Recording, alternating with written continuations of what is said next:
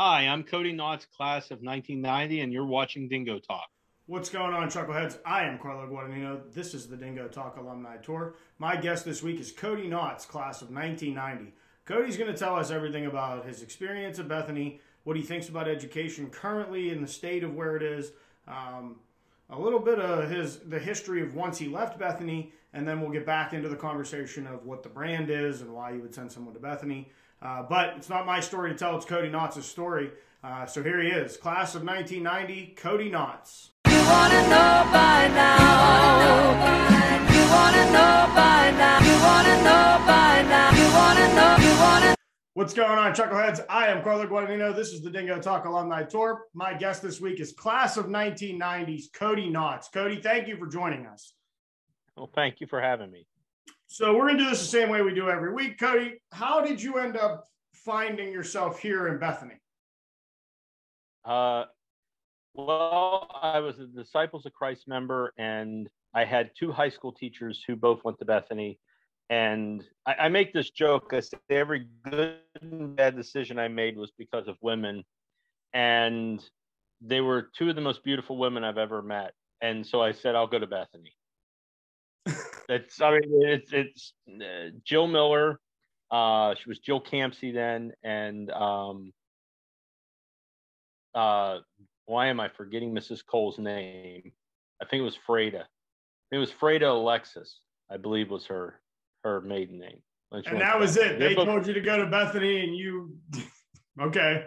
Well, I mean, my mother wanted me to go there, and and I just, I mean, they were both they're both beautiful women. They're still alive, so they're they're beautiful women. And and uh, I was in school with Mrs. Miller's son. Uh, we were in uh, Boy Scouts together. So just really uh, neat people. Well, and being a disciple, being a disciple, does that does Bethany hold a certain?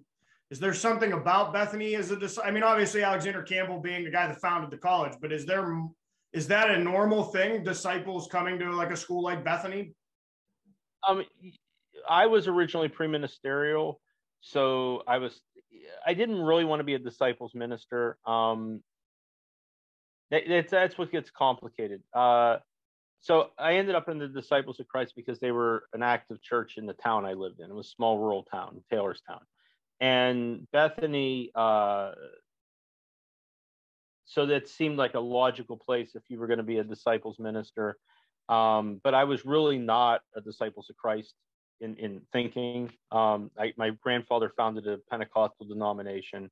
I'm very Scotch Irish, and so it's it's uh, I I ended up, um, you know, I, am now at some point I'm going to become Catholic.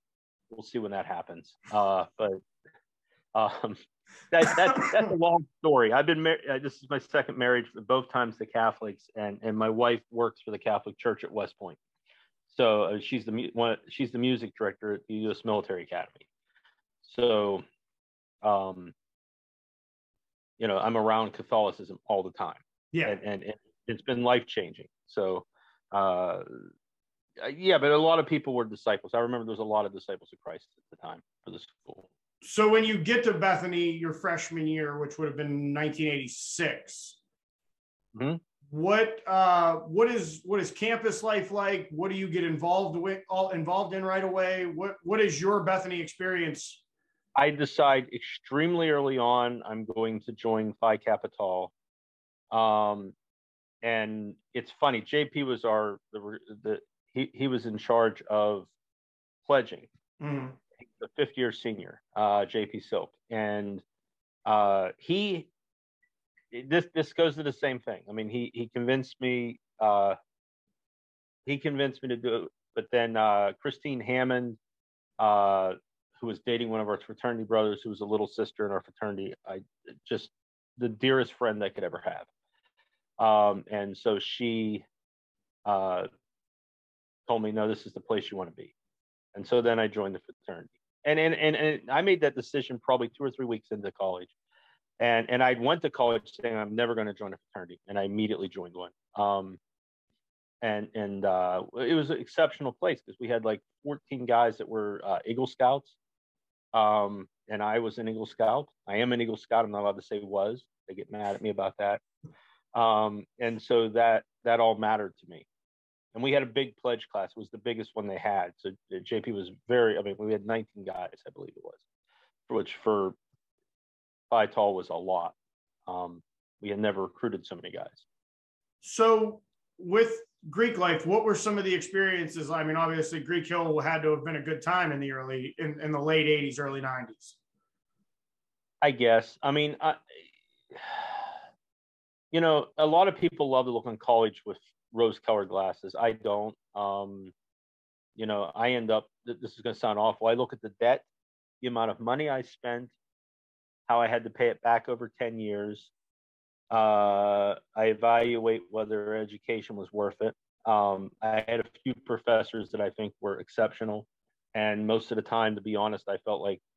So I passed up Brown University. I had I had a chance to go to Brown, and they were offering me a partial scholarship, and I got a partial scholarship at Bethany. And you know, you look back and you go, well, that was that a good decision? Probably not. Uh, but the truth is, I'd probably go to a state school. Like if I could go back in time, I probably just would have went to a state school in Pennsylvania, and, and um, if I'd have went to college at all. And that's that. I have a master's degree in, in master's. And the master's and, does come from a state school. Yes, it right? comes from California University of Pennsylvania. Yep, comes from California University of Pennsylvania. Um, but actually, all but one class, or all uh, most of it, part of it was done at WVU, and then I transferred. Um, but you know, uh, state universities, cost wise, um, I believe education. The, the difference between education is that either you you you're meeting the right people the connections you make are what propel your life forward. Um, or you're paying for a degree. And if you're paying for a degree, you should pay for the least amount of money. And I think that's that's that's affected education. Uh, education's become over politicized. Um, you know, we, we've we've it's it's it's become a disaster in the United States, and we're wasting time. I mean, what, what people learned in college, they used to learn in high school and what they learn in a master's degree they used to learn in college and we're just extending life and then we're having problems. People have trouble having children people have because they put their life on hold. Um, and and uh, they go into debt. When you, you only live 75 years in the average and you're spending one third of it being educated people didn't do that in the past. No. i mean it, it's an absolutely ludicrous decision driven by the needs of educators to make money. Um, and and uh, you know, and and so schools like Bethany that used to be as uh, liberal arts schools that makes absolute sense. The problem is, is not everybody should be getting a college education. Instead of 30% of America having a college education, it should probably be five or 10. Um, we should be getting people out of high school ready to, at 18 years old, start their life and be productive and make money and and find out who they are. And most jobs don't need a degree. It's it's absolutely useless. So um, for a whole bunch of things. People become secretaries and have college degrees. That's insane. Uh, so, so minus. I mean, the... I, am you want someone to talk. I mean, you know, I'll get people mad at me, and people, you know, you either like me or hate me. And it actually, I have polling on that when I ran for office. It's about 60% hate me and about 40% love me. And they, they said the polling numbers were very weird. The 40% that loved me really loved me, and the 60% that hated me really hated me and I'm okay with that. Like, okay, fine. Um, that's why I don't do many interviews because it's like, okay. so, minus the rose-colored glasses, what are some of the experiences that you remember? That, my fraternity time? was my fraternity was the the best thing in the world, and I I loved them. And I'll, I'll tell you a strange story. I we had a brother of the week, and you would you know everybody would name the brother of the week and I was, you know, I was in the fraternity truly for three years, four when you count your freshman year, but you're you're not really there. You're living at the house the other three, and I never won brother of the week. You only got 30 guys, right? Never, never once did I get the brother of the week, and yet I got brother of the year. And the year after I graduated, or a year or two after, I got alumni of the year. Um, so not the brother of the week, but you were the brother of the year and the alumni of the year. Yeah, and I and I remember I bawled my eyes out because I was like, "What mean I'm the brother of the week of the year? like I never get this. Um, and and it, it's fit my it, it's fit my whole life. It's a love hate thing. I've never been to a wedding, invited to a wedding that I wasn't the best man. I was either the best man or I wasn't invited. And and so um, I've always found that a strange experience, but I, have accepted it uh, as as who I am. Um, but I, and the reason I got brother of the week, oddly enough, I was the security guard for the college, and I busted my own fraternity, and I got brother of the year for that. um, they were there was brothers who thought I was going to get kicked out of the fraternity, and instead everybody said no, I did the right thing. We were wrong, and uh, we got fined by the school, and they knew I didn't have any money. I, I, I grew up dirt poor, so they voted. I mean, I busted them, so I caused my own self to get fined. Yeah. They voted to pay my fine. Which is and, kind of the embodiment of a brotherhood too, is that like you yeah. know that you you know that we made we know we made a mistake and you were the one that had to bust us, but like you did your job. And uh I couldn't pay for my college dues fraternity. I didn't have enough cash. Um, so I donated the pigs for luau. So I raised the pigs and donated the pigs, and they allowed me. So the national fraternity allowed me to uh, give pigs for for dues, my turtle dues. Uh, yeah, because I, I lived on a farm. I had an eighty. My dad had an eighty acre farm, and so I raised two two pigs, and I would give them feeder pigs and then they were like too small because they they didn't know how you actually roast pigs. Like they were roasting too big of pigs. I'm surprised people get sick. And I brought them true true roasting pigs, like what you're supposed to do if you were in Hawaii or whatever. And they're like, well, they're not big enough. I'm like, that this is the size you roast a pig. You don't roast a, a 400 pound pig because it's not going to cook right and you're going to get sick. Yeah. Um, and and they didn't understand that. And I remember them. That was a funny moment. So then when I graduated, I did a fundraiser at the West Alexander Fair, which is not very far from Bethany, and uh, had a, a, a I, I had a booth there selling pizza and pop and stuff to raise money for the fraternity so that nobody, um, we had a brother, Zach Brown, who uh, was in the same situation I was, grew up poor, and I mean, he's doing wonderful now uh, mm-hmm. from last I saw. And I said, I'm not going to allow somebody not to be able to afford to go to the join the fraternity. So I'll raise you some money. And so we we raised money to to uh, and that's why I got alumni of the year because I raised the money, not for the stuff like oh here's a building plan or whatever. I mean I, am never, and that's nothing against the people that do that. No. Um, but I uh, I've always believed you do things directly for people. Uh, my Eagle Scout project was raising money for food or was raising food for the hungry and the boy scouts fought me on it. And so that fight they, they said you have to build something permanent and they said you have to build a bench or something. And i said that a bench what's permanent about a bench? Catch on fire. Planting a tree is not permanent. A tree dies. It was really funny because i had to go argue before them and i said feeding people matters it's funny because you hear scouting for food so what happened was allegheny trails fought me on it and then that got into the scouting news. They said, okay, fine, you can go go collect this 1,031. That was our troops number, cans of food and money for. And we gave it to the city mission of Washington, Pennsylvania, mm-hmm. and that inspired people in Kansas City to start uh, scouting for food. So my Eagle Scout project led to a led, yeah led to a national nationwide feeding of people, and and uh, so I've always been like you have to help people. I, I really, I'm very unmoney motivated, um, and which makes my wife angry all the time. um, but but it, it just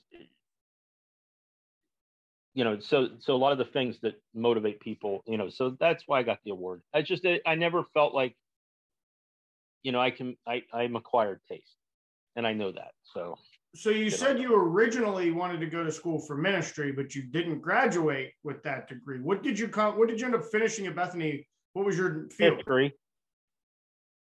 I, I, I, was, I went to history and I thought about being a high school teacher, but I hated the idea. Um, I angered I, I during my oral comprehensives, I made a mistake. By they asked me, "What are you going to do with your degree?" And, and I said something useful and practical, not like teaching, um, which went over. I didn't. I wasn't insulting them. I just didn't want to be a high school teacher. And that didn't go over well, uh, though. no, I wasn't thinking about that. I was saying this really stupid thing. Um, and and they were they were really hard on my comprehensives because I guess I scored really well on the written, uh, thanks to Gary Capel uh, and, and his his uh, discussion of the uh, Treaty of Versailles, and that was mm-hmm. we had to write a something on the Treaty of Versailles, which I love. I love Talleyrand and all of that, and Gary helped inspire that. Um, and so I loved Gary. I had two professors that I really loved, uh, Gary Capel and uh, Dr. Woodard, who was only there for two years mm-hmm. um, and they got rid of him. Um, and so that uh, I shouldn't say that Dr. Uh, Woodard, no, Dr. Woodard, Dr. Uh, oh shoot, I'm forgetting the poli sci, Dr. Osmond, love Dr. Osmond.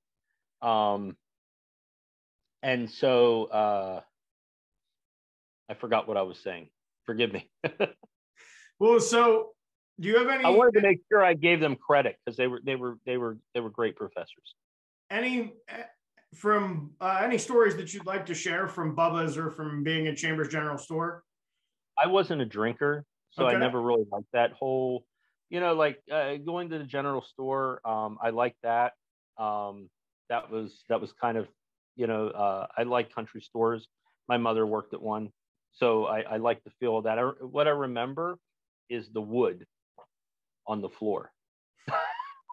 I know that sounds weird, but the slat wood and, and walking in and the smell and feeling like that it felt like home for me because that was the type of world I came from.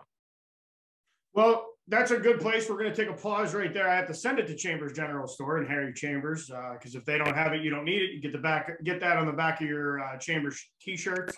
You can also get the Shroom Capital of the World shirts. I believe it's the third run of those on top of the daily lunch specials, soups of the day. Uh, he's got biscuits and gravy to go with the breakfast sandwiches that, that he has there, plus any other sandwich you can think of. And literally, you walk in there, you can get a sandwich. And if you have a maintenance project you need to take care of, you can get the tools in the next aisle over. Um, but I am Carlo Guadagnino. This is Cody Knotts, class of 1990, and we will be right back.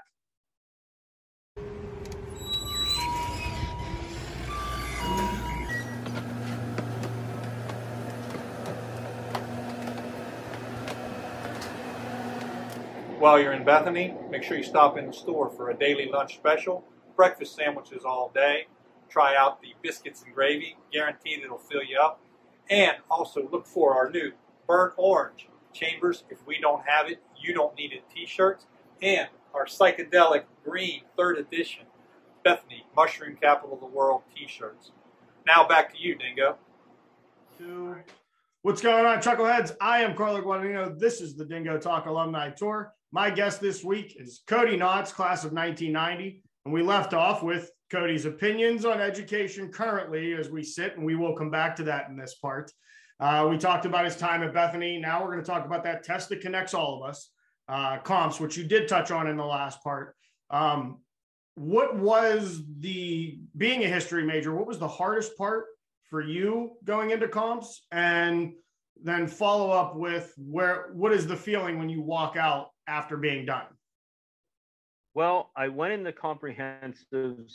Someone had tipped me off that I had done really well on my writtens and I could get distinction. In fact, I needed to score, I believe, a zero to get distinction or not get distinction. Um, and I guess I got a zero on oral, which I think is hilarious because they didn't care for me because I spoke my mind too often.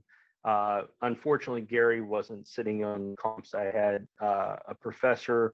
I had two of the three professors, other than Dr. Uh, uh, um, English, they were all um, people that didn't care for me. One was my basic logics teacher, who I got a D minus, the only bad grade I got the whole time I was at Bethany because I refused to go to class because I thought he treated people like crap. And I said, I'm not going to show up except for tests.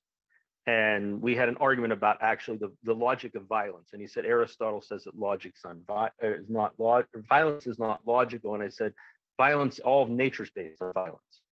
So by by definition, it has to be logical. And I, he said, well, Aristotle, I said, I don't care what Aristotle says. Aristotle has to back up what he says. Otherwise, you're appealing to authority. And um, he would always ask people, you know, you, you have a question. Uh, there's no such thing as a dumb question. That comment. And the moment they did, he would treat him like crap. Uh, so I just didn't care to be in his presence. Um, and so I passed barely. So he was there. I had one of the people from religious studies because I was a religious studies minor. Um, and you know, it was a it was a comprehensives were they opened up. They said when you do as well as you did writing, I remember Dr. English saying this, we asked you tough questions. And the opening question was what what state had the highest per capita fish consumption in 1776? And I'm like, what the hell am I being asked this for? So I said Maine, it was Maryland. Like anybody actually knows what the actual fish consumption was then. And I now have a master's in science and in, in, land use and regional planning and statistics. And it's like, okay, kidding me? And that was the whole thing. It was like one got you question after another. Yeah. Um, and and and it was because they weren't going to give me distinction. I wasn't one of the the favored people. Um, that's okay. Never have been. And uh, Gracia uh, Sharpenberg, Gracia Manning now, uh, was there. And it was weird because my fraternity brothers, one of our little sisters, I think it was Cindy Drake, had her comprehensives at the same time. So most of the guys were on campus. It was in January. Were over there. I thought I'd have nobody other than Gracia when I came out. And that woman is a saint. I love her to death. Um, and when I came out, she had her sisters from Alpha Z there because there was going to be nobody there other than one of my fraternity brothers. And I was like, wow. And, and, and we had a party afterwards and, and uh, um, just what a blessing. What a wonderful, wonderful, kind, and incredible human being. Um, you know, so it, it's I I will owe her my entire life just for that. And and and uh, I, I tend to speak very freely, which gets me in trouble. So, um, but the comprehensive studying for it, I didn't study. I didn't, eh, you know, I I didn't study the entire time I was in college for four years. So I don't think I, I cracked the book outside of a classroom the whole time. Well, so does that hold true when you be when you go for your masters as well? Is it is it just a retention thing that you get? that was that was that was been easier. Um, there's never been anything in an academic setting. I'm, I'm, I'm, it's funny. I write for a living now and produce films, but I my wife has to edit the stuff because I have ideas but not great grammar. Um, and I freely admit that. Mm-hmm we we we have a publishing company now, and uh, I'm supposed to write a book. But what I'm going to do is write down the ideas, and my wife will edit them. Um, and so it's not, uh, yeah, not nothing. There, there's never been any part for me to learn. That sounds arrogant, but it's just being honest about it. It deals with humanities and politics and things like that. That's easy. It's it's really easy. Um, and I have very strong opinions. I, I, I have a book I want to write, and the opening of it is about politics. That all politics is a battle between elites for control of the masses. That's all it is. So you have elite individuals, uh, intellectually elite, and manipulate the masses through conversation, through propaganda, whatever.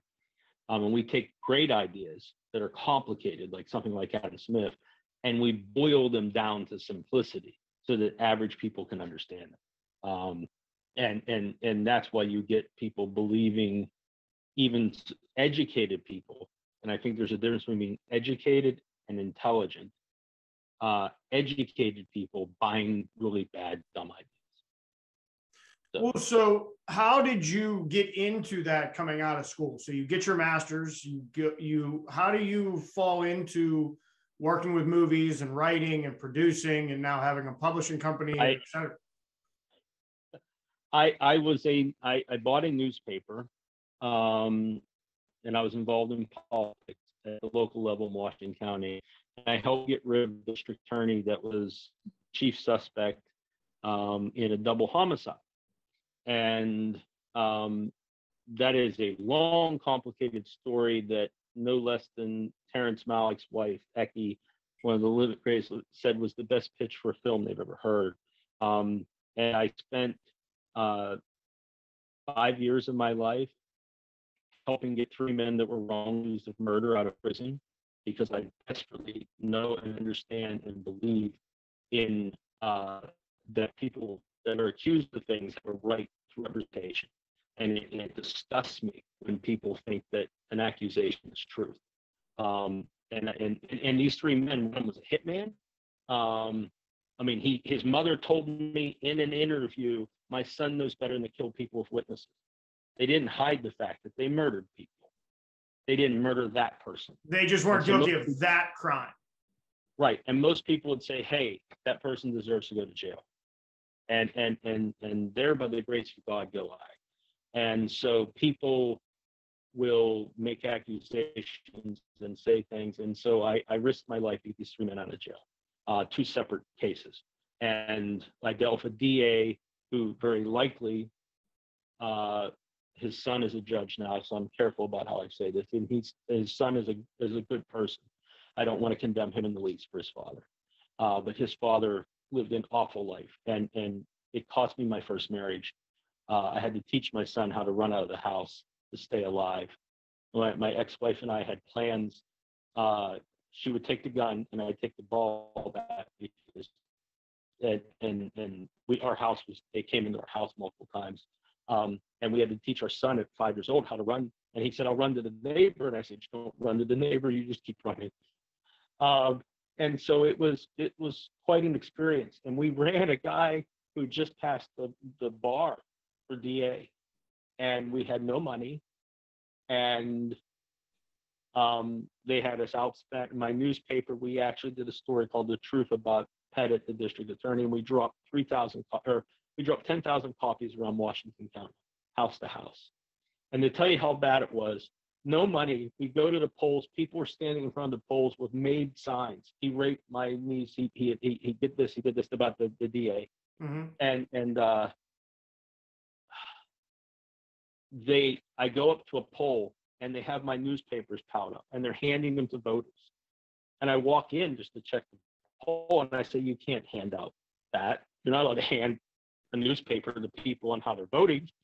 And they walk in, and the judge of election says, I'll do what I please. Who are you? And I said, Well, that's my newspaper. I didn't put my name on it. I don't believe in taking credit. I can avoid it. And um, long story short, I mean, she looks at me and she says, Oh, honey, I have a safe house for you. We don't win, we'll hide you. And after the election, the feds came in and they seized everything on this DA. They took his safe out, the drugs. He was having sex with hookers. That's where the people would say he was forcing these girls to have sex with him at the, the jail and all this crazy stuff. And the the county uh, executive or one of the the solicitors said to me, "How's it feel to be vindicated?" Because I was told I was wrong for four, five years, and I said I knew I was right all along, and so did you guys.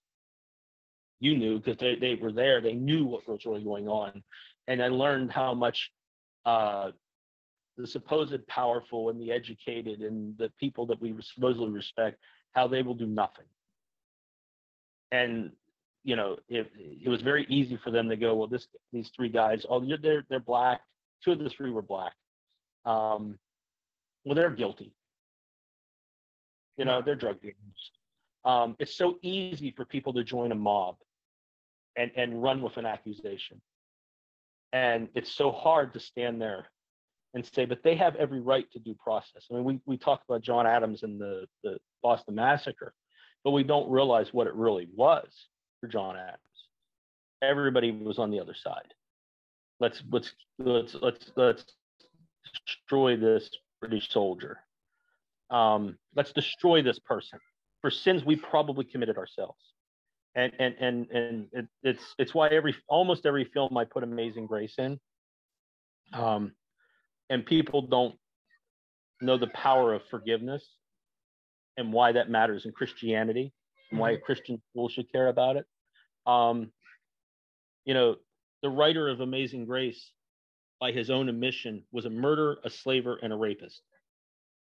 That's what his book says. And yet we praise him, and we, we he's in movies, and the guy played Mr. Fantastic, you know, is, is a friend of his in the movie, you know, like all this crazy stuff. Yeah. And, and and you know we all sing it and say what a beautiful song the most amazing hymn in the english language but we don't live it well, we went through a cancel culture and all this crap and people condemning people because of their race or their, their gender or whatever. It's like, who, give me a break. What makes you so special? Why don't you forgive people? That's hard to do, you know, and that's that's where I'm in the process of becoming Catholic. In my fault, in my fault, in my most grievous fault. And and and and I've I have many things in my life I regret and and and and I have got on my knees and prayed and and and and people that have wronged me and I've asked God to forgive them and give them any part of the happiness given to me. Um, so it, it's hard to do. It, it's it's you know, but that experience was that's how I ended up making movies because at the end I was completely broke and complete disaster. Um, and I was drinking for the first time in my life, and I said I have to change. And uh, the healing process began. And you know, I got divorced, and and a wonderful woman uh, was not was not dating, not in a relationship, took me in and and and lifted me up until I met my wife. Um, and and she's now a state senator, which is kind of crazy. Um, and and uh, we're not even friends anymore. But that's not the point at that moment in that life, she did for me what nobody else could. And uh, and we made a film. We made we we made a couple crappy films. One film I gave up rights in because I hate it because uh, I was trying to make a, a Eli Roth type horror film, mm-hmm. and uh, I had a plan to make three films, and I made we made the third one, which was Pro Wrestlers, and and that's the first one I really got paid on and uh, we made that with Shane Douglas, and we had a bunch of Bethanians in it. Stephanie Riker, um, Mark Keenan, um, who was a wrestler, wrestlers Cody Michaels. Um, I'm trying to think. There's there was there was a group of Bethanians in the film. Um, I don't remember all of them off the top of my head. Those are ones I. Uh, and then uh, you know, I, I I met my current wife, and we we moved five years ago from Pennsylvania to New York because she's the music director at West Point. And, and it's been a, um, so I've lived a very interesting life. Um, and I have few friends and I hold them dearly. Oh, so it seems that from the time you were at Bethany to where you are currently, is that you know you're you're very outspoken you have you have an opinion and you're you engage in that conversation. But if you're going to say something you have to back it up. Does that justify kind of your mentality? If you're going to say like aristotle said violence is not or logical we'll back that up right what so so so i yeah it, it's I made a decision that if you believe something, you you you have to live it. So when I was doing this DA, everybody said, "Well, how can you be brave enough to do this?" And I mean, I, I met the federal U.S. federal attorney at the time, which was Mary Beth Buchanan. Um, I remember after it was all done, so they had wiretaps. They were listening to everything with me all the time. Uh, I met her when she was running for Congress.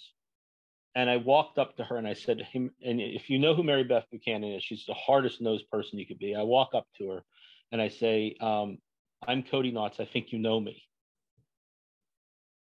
And she turned around and she had tears in her eyes.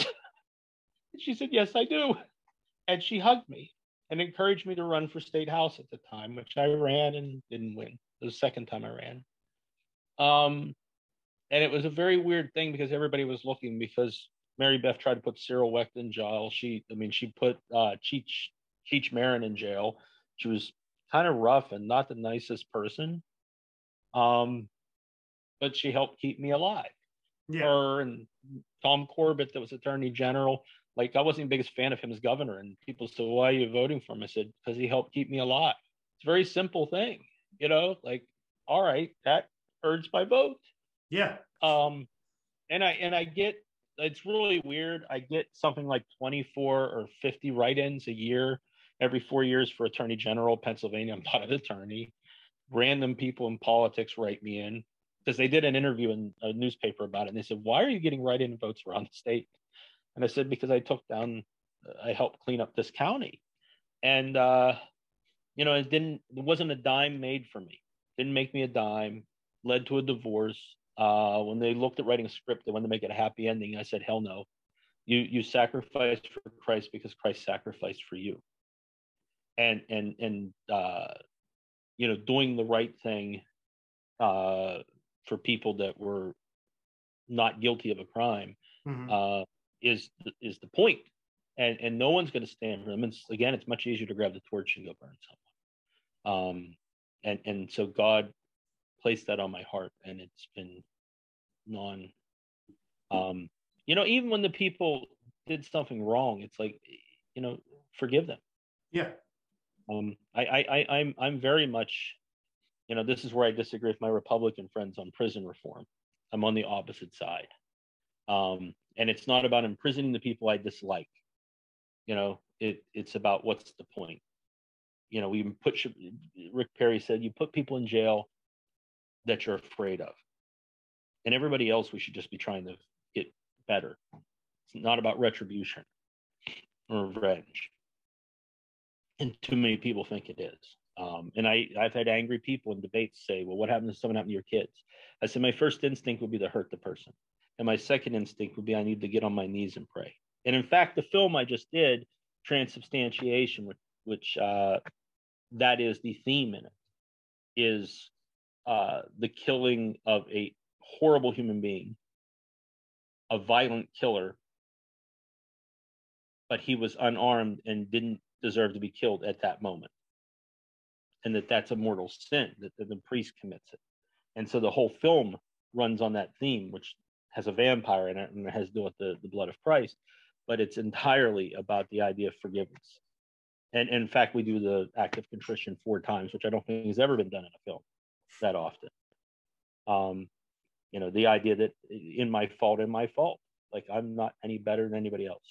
Um When so, so at the beginning of this episode, you brought up the the what the issue is in education, um, and the fact that maybe we shouldn't have thirty percent of the country educated, co- collegiately educated. Maybe that number should be somewhere in the five to ten percent range. Um, why is that? Why is that where Well- you stand on that?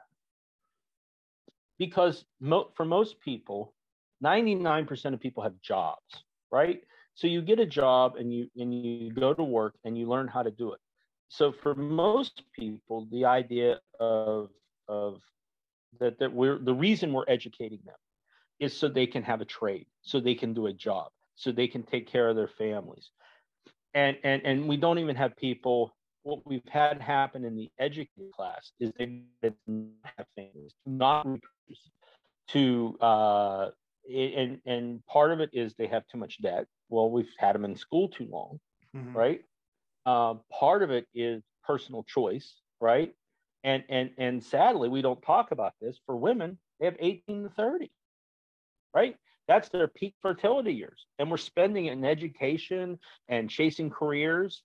And and then people have trouble having children after that date right? They have it, it's not impossible but it's harder. It's harder on them physically. It's harder on the and and and, and you have this debt now you're getting a house now you're having a family and, and you have no time for your children so you and both parents work and you send your kids off to daycare.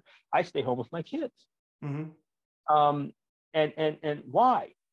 Because in spite of the financial side of it it's better for them emotionally. It's better for them psychologically. They don't have abandonment issues. They wonder, you know, like, and we wonder why these kids from wealthy upper middle class families or college educated families are so angry at capitalism. Well, from the time they were born, their parents chose money over them. Why wouldn't they be angry about money? Money they've had their whole life. They don't know what it's like to be poor. I grew up poor. So so they're sitting there going, well, mom chose her career, dad chose his career. I'm going to blame both parents. I don't think it's about which gender stays at home. Somebody should. Someone should be focused on the children. Mm-hmm. And and because what's the purpose, right? I mean, like we talk about purpose-driven lives. Most people go, well, I'm going to have this career. They don't have careers. They have jobs, right? They, they, we go home, we watch entertainment, we watch interesting people. I make movies. They watch interesting people live interesting lives. Yeah. While you're not living one, right? And and and without faith, without any basis of anything, they're living lives detached. And, and, and when you look at the end of your life, and at 53 years old, you start looking at the end. My mother just died in, in, in uh, October, my last of my parents. You know the end is coming. You know that that's the end.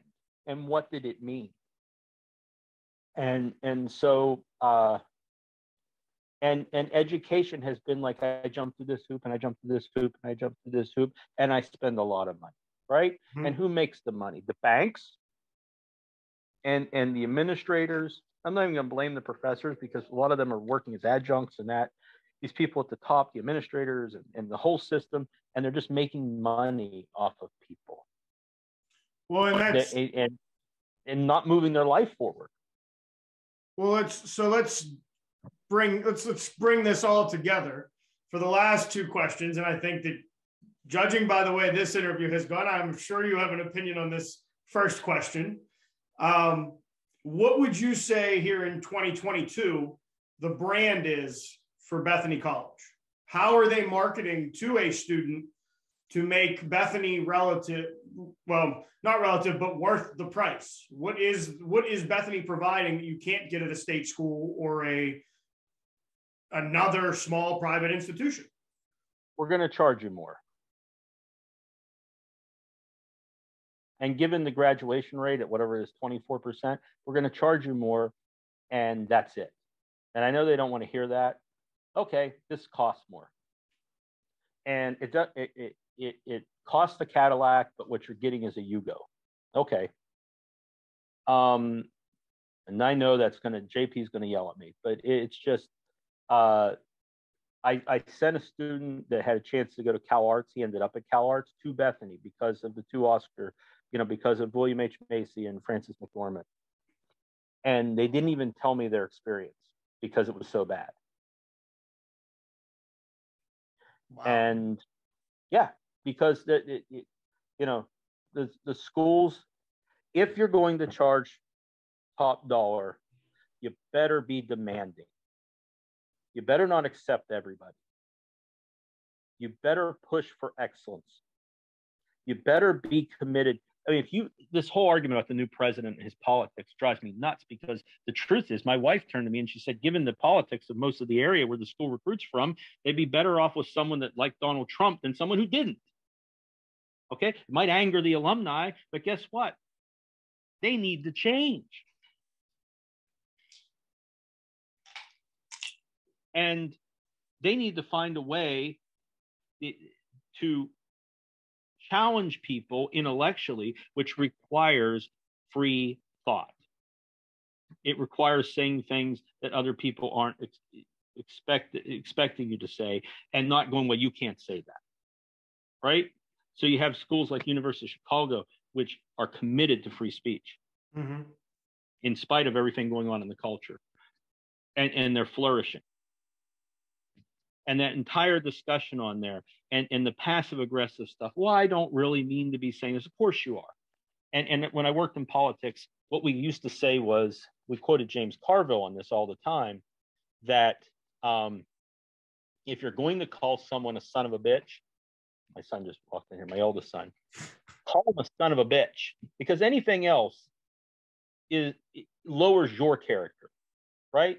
Don't play this game that it's not about the politics of the person. It's really about well, how they got hired, which is what most of these posters are doing. Okay. Yay. Why don't you be honest and say what your real reason is? Because if your only goal is that he shouldn't have hired himself based upon the thing, that's a legitimate concern. That's a legitimate argument. And you don't bring the politics up at all. Okay? It doesn't matter what his politics are. Mm-hmm. And if half the country roughly believes that the election wasn't fair, okay, and half the country before believed that it wasn't fair when Trump got elected, and half the country before didn't believe it was fair when George Bush got elected, the other half, then, then it's legitimate to question the results. Because anybody worked in politics, and I worked in it for 29 years, knows people fix elections. People cheat on their freaking wives, right? People cheat on tests in school. A lot of the people listening probably did, but they don't think anybody cheats on an election. Who the hell are they talking to? Right? Tammany Hall didn't exist. Like I sat with people and they told me how they would fix elections at the local level. They say we'd move five percent, Cody, because then we usually win. If we if we can't, if five percent doesn't win, we better not do it because it's going to cause chaos, right? And it, and and so that doesn't mean it happened. It means that it's a legitimate possibility and it's not easy to prove. Mm-hmm. It's never been easy to prove because that's the game. And everybody, I mean, all of us inside of it though. And so then we get up there and, and Nick, they need to stay in the other room. Sorry, I got to walk. All good. So the last question yeah, would be, um, why, why Bethany? If you're if you're trying to get what what are you sending some? If you're sending somebody to Bethany today, why are you yeah. sending them to Bethany? I, I I can't make a good case for it. If somebody came to me and I had I had a friend at one point and she wanted to go somewhere and she went to Waynesburg similar college, mm-hmm. I think in better shape. I said, Why are you doing that? Go to a state school. Don't spend the money. Right? Unless you have a program that, like they used to have in communications, that was dedicated to excellence, that had contacts built in, right? So the school's number one priority, if I was revamping the school, number one focus would be how do we get these people into the fields in which they're going to be in? And I don't care if the professor has a doctorate. I care that they know how to do the field. Yeah. I, I used to make a joke. Bill, and this was about high school. Bill Gates and Steve Jobs can't teach college or teach computer science in schools in Pennsylvania because they don't have a degree. Right. Elon Musk can't.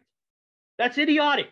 Yeah, a little bit. It, a little bit. it absolutely shows the ludicrousness of what we've done with education because we forgot that the word is educate we f- forgot that the word was to teach for people to learn. And, and being living and having lived at West Point for three years, I saw that you can challenge young men and young women and demand of them to be superb, demand of them to be excellent, and they will be drawn like flies to shit to do it.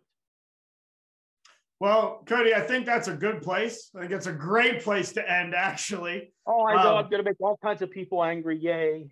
I want to thank you for taking time out of your day to uh, stop by and, and, and chat with us.